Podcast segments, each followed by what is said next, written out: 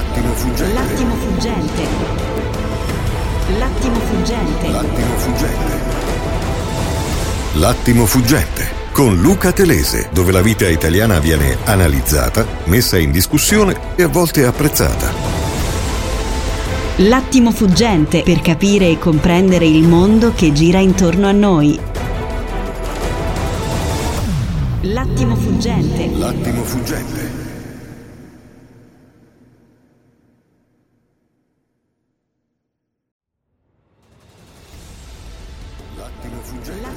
Fuggente.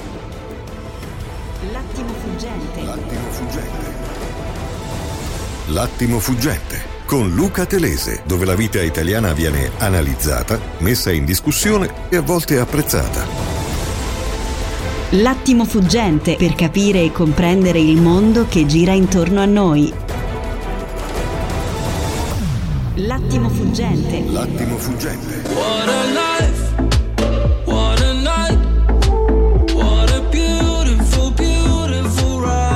But I'm l'attimo fuggente. Eccomi.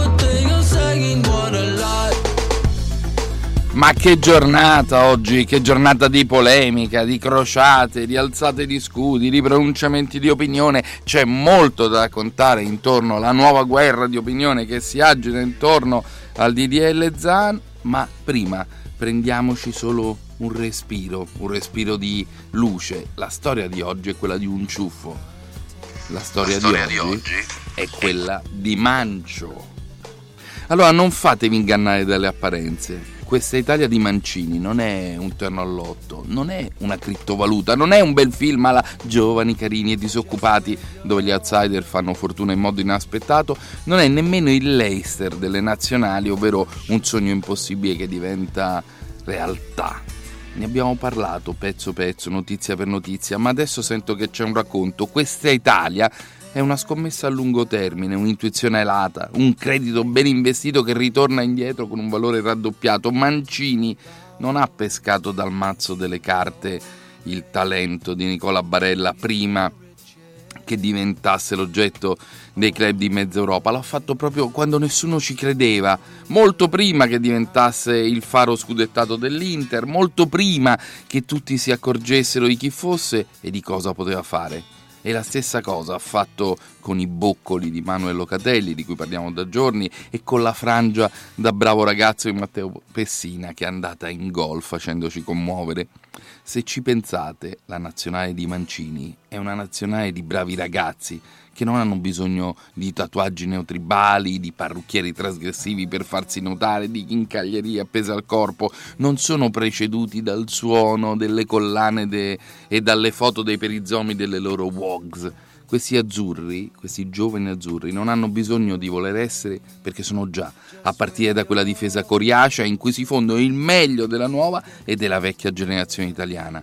C'è Donnarumma, il colosso che tutto il mondo vorrebbe arruolare, e poi le rughe senatoriali di Bonucci e di Chiellini sono entrambe per i primi anni del terzo millennio quello che i baffoni di Gentile, anziano, e di Bergomi, giovanissimo, e la pelata di Beppe Furino furono per gli ultimi anni del secolo Novecento. Insomma, questi azzurri di Mancini sono garibaldini e spericolati come quelli della nazionale del Messico 70. Questa Italia piace a tutti, ma attenzione, come accade solo per le grandi squadre, piace ad ognuno per un motivo diverso. Non è il ritornello facile di una canzonetta accattivante dell'estate, ma casomai è un allegretto di Beethoven, la semplicità che è difficile a farsi.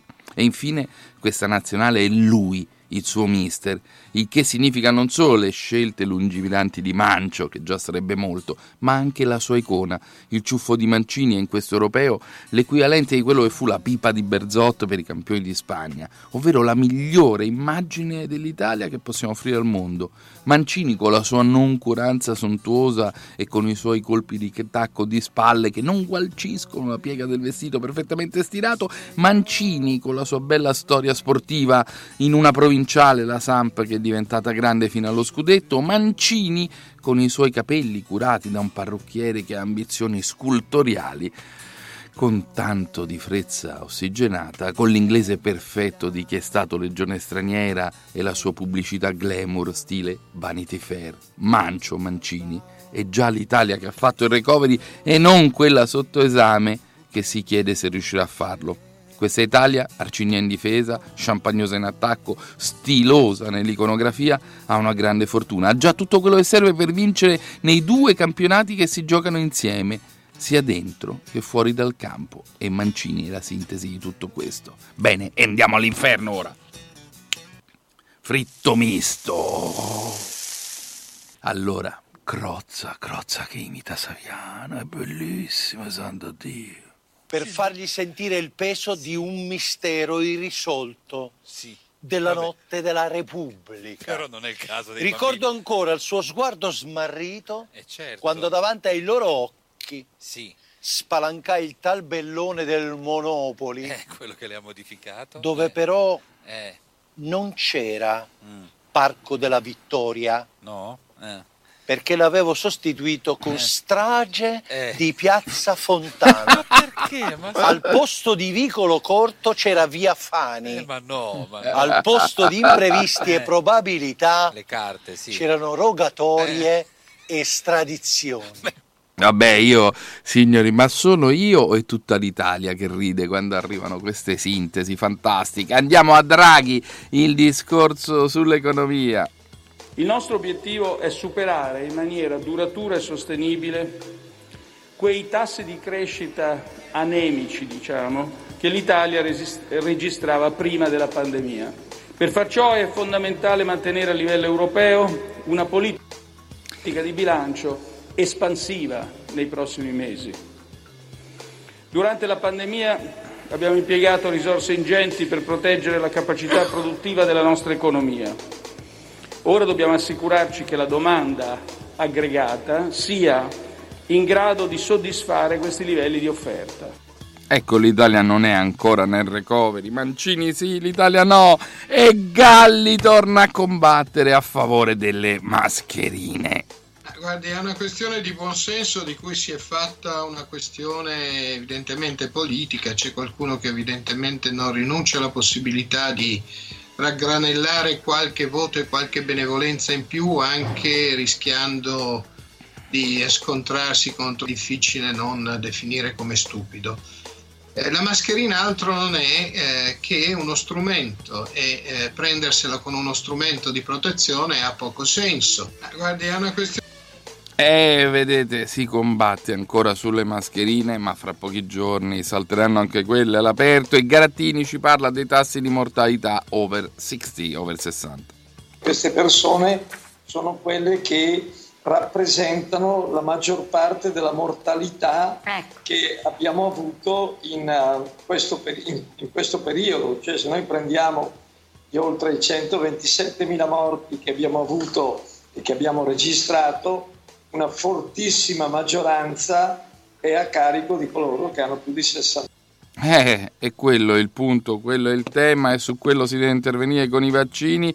È stato ritrovato Nicola Tanturli, una favola a lieto fine, nell'anniversario drammatico di Alfredino. La cronaca ci regala un sogno a lieto fine. Una voce che continuava a, a ripetere mamma, allora io ho iniziato a urlare il nome, Nicola, Nicola, e lui continuava a dire mamma. E, e- e l'istinto mi ha portato ad andare subito sotto, ad andare a vedere se era davvero il, il piccolo che era scomparso. E all'interno di un rovo molto fitto c'era, c'era lui, stava bene, era terrorizzato, quando l'ho preso in braccio eh, si, era- si è tranquillizzato perché lo accarezzavo ed era pieno di graffi. Non sai quasi parlare, sei perso nel buio, gridi mamma. Il ritorno a casa, il richiamo ancestrale della maternità. Mentana, carta bianca, sentite che fotografia che fa. Io eh, insomma sono, eh, conservo sempre un, un filo di scetticismo quando ci sono le, gli- eh, le comunicazioni dirette, eccetera, anche perché adesso siamo entrati in una fase che è un po' terra incognita e un po' terra in discesa, no? Cioè, sappiamo che le cose vanno meglio, come sono andate meglio anche stagionalmente 12 mesi fa. Anche l'anno scorso. Abbiamo in più le vaccinazioni, possiamo stare più tranquilli, temiamo un colpo basso di qua o di là, però secondo me siamo nella fase in cui non è, non è facile dire fate tutti questo, fate tutti quest'altro. È difficile dire cosa fare in questa fase, ma attenzione, si parla tanto del blocco dei licenziamenti, la notizia sui giornali di oggi è che 350 se ne vanno a casa appena salta il blocco perché la Whirlpool ha deciso di licenziare. La Whirlpool siamo noi e lo saremo ancora perché noi abbiamo un accordo siglato al governo. Si parla del blocco dei licenziamenti ed è giusto che ci sia questo blocco, ma prima di parlare del blocco dei licenziamenti si deve parlare di un accordo firmato e siglato con il governo, dove Whirlpool Napoli faceva parte di quell'accordo. Vogliamo capire il perché questo accordo non è stato rispettato, perché siamo napoletani. Questo è il motivo. E beh, stiamo dando dimostrazione di cosa è Napoli. Vuole lavorare Napoli. Ha bisogno di lavorare. C'è bisogno di un riscatto. Non è giusto che il su 20, 30, 40 anni. Perché noi siamo orgogliosi ogni giorno. Abbiamo la morte nel cuore e nella mente. Ma la forza non ce la toglierà nessuno. Ce lo terremo con Nicola questo grido di rabbia, noi vogliamo lavorare. Landini risponde alle proteste dei lavoratori della Whirlpool. realizzare il suo obiettivo, che è quello di chiudere lo stabilimento di Napoli e di disfarsi dell'attività a Napoli. Tra l'altro con la contraddizione esplicita non solo del fatto che c'è un accordo, come diceva giustamente la lavoratrice, firmata, firmato al Ministero, quindi non firmato solo con i sindacati, firmati col governo, che prevedeva investimenti per nuovi modelli di lavatrice a Napoli. Ma Whirlpool è un gruppo, come tutto il settore del bianco, come si dice elettrodomestico, che in questa fase di pandemia ha aumentato le vendite. E questo è il grande dile- dilemma. Aumentano le vendite, si mandano via i lavoratori, si delocalizza. Attenzione, il notizione bomba che arriva da Milano, il centrodestra ha accoppato un altro candidato. Sentite che De Montignesi di dire ha inseguito una battuta di Berlusconi, di quelle un po' caustiche. Come si fa a votare uno con la Y? E Paragone, secondo le voci, sarebbe stato avanti nei sondaggi al candidato del centrodestra. Sentite allora come commenta. E così tirano fuori un candidato, così almeno sento dire e così leggo, che è parente di un banchiere. È un candidato che comunque ha inzuppato il, il pane nel mondo finanziario, nel mondo bancario. È un candidato fighetta esattamente come fighetta la Milano di Sala. Ha bisogno di, un- di una balia, di un tutor a mezzo servizio, E il tutor però non c'è stato, è stato azzoppato. Allora evochiamo subito Pietro Senaldi con noi, direttore di Libero, per parlare del fatto del giorno. È una nuova guerra di religione e il Libero spara una cannonata, una notizia che voglio commentare con lui e con voi. Sentite che cosa dice Libero. Zan censura libero perché le prodezze del Palatino ai diritti il deputato testimone della legge su gay chiede alla Sette di non invitare il condirettore Senaldi. Buongiorno Pietro, ma sei diventato martire. Pronto, sei lì? Eccoci, eh, vedete, eh, non c'è, arriverà a pochi secondi e io intanto posso raccontarvi che cosa è successo, insomma racconta il quotidiano diretto da Alessandro Sallusti che l'aria che tira voleva fare un dibattito sulla legge Zan, c'era il eh, parlamentare ovviamente del Movimento 5 Stelle, padre della legge, e, e subito dopo eh, ovviamente è iniziata quel minimo di retroscena, di trattativa che c'è sugli ospiti. Secondo Libero, eh, eh, il parlamentare Zanna avrebbe detto no, io non voglio discutere con Senaldi. Allora vogliamo discutere noi con Senaldi. Buongiorno Pietro, che è successo? Ciao. Sei diventato martire della libertà.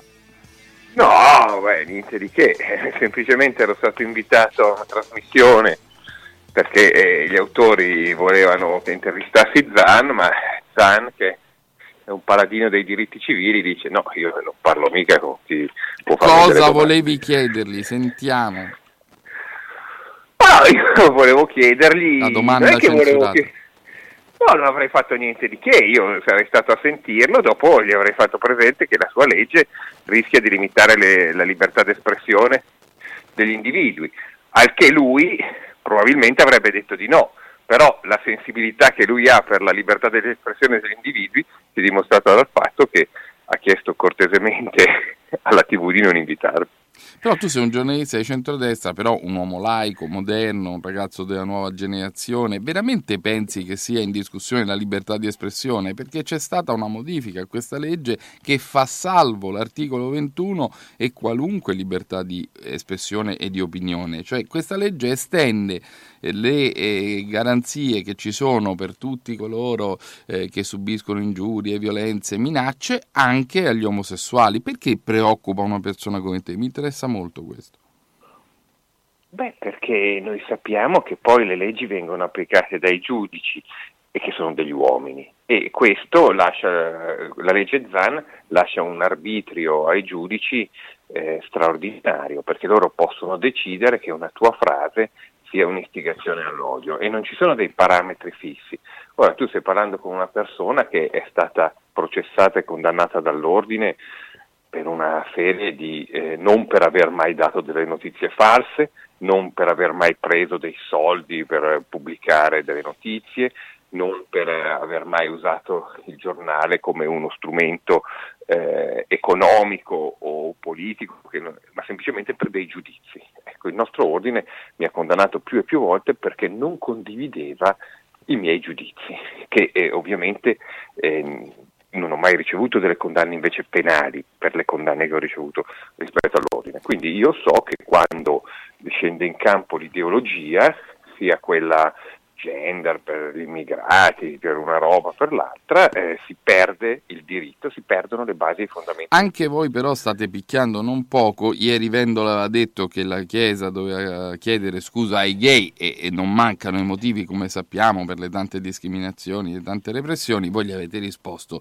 devi chiedere scusa sui gulag, su Che Guevara e su Togliatti e Berlinguer, è proprio... eh, cioè, Beh, consentimi la battuta, Eh. io credo che la Chiesa abbia offerto ai gay più ospitalità di quanta non ne abbiano offerti i regimi comunisti, diciamo così. ah questo è il punto, però non senti tu, non avverti La tu... Chiesa ha accolto nella sua grande famiglia più gay rispetto a quanti non Abbiamo ospitato giornali. però sulle pagine dei giornali in questi giorni eh, storie di cronaca, aggressioni in metropolitana, pugni, cioè non trovi che ci sia comunque un clima di intolleranza e di omofobia verso molti gay che subiscono la discriminazione e talvolta anche la violenza? Beh, C'è o non trovo c'è un problema? Assolutamente le, le- le- le violenze nei confronti dei gay come nei confronti di chiunque vadano condannate.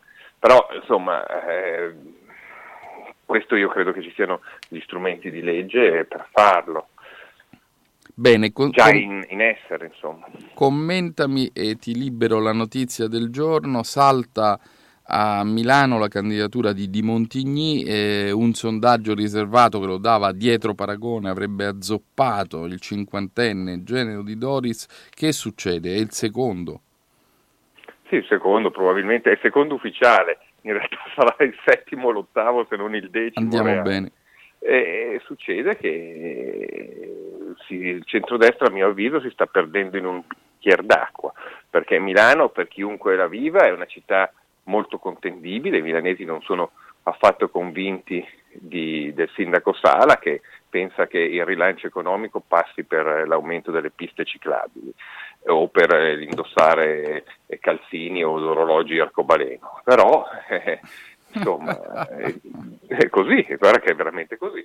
E- e- e- però il centrodestra è diviso a livello nazionale, le sue lacerazioni. Poi si sono, si sono, diciamoci la verità, si sono incartati sul fatto che il sindaco non deve essere un politico.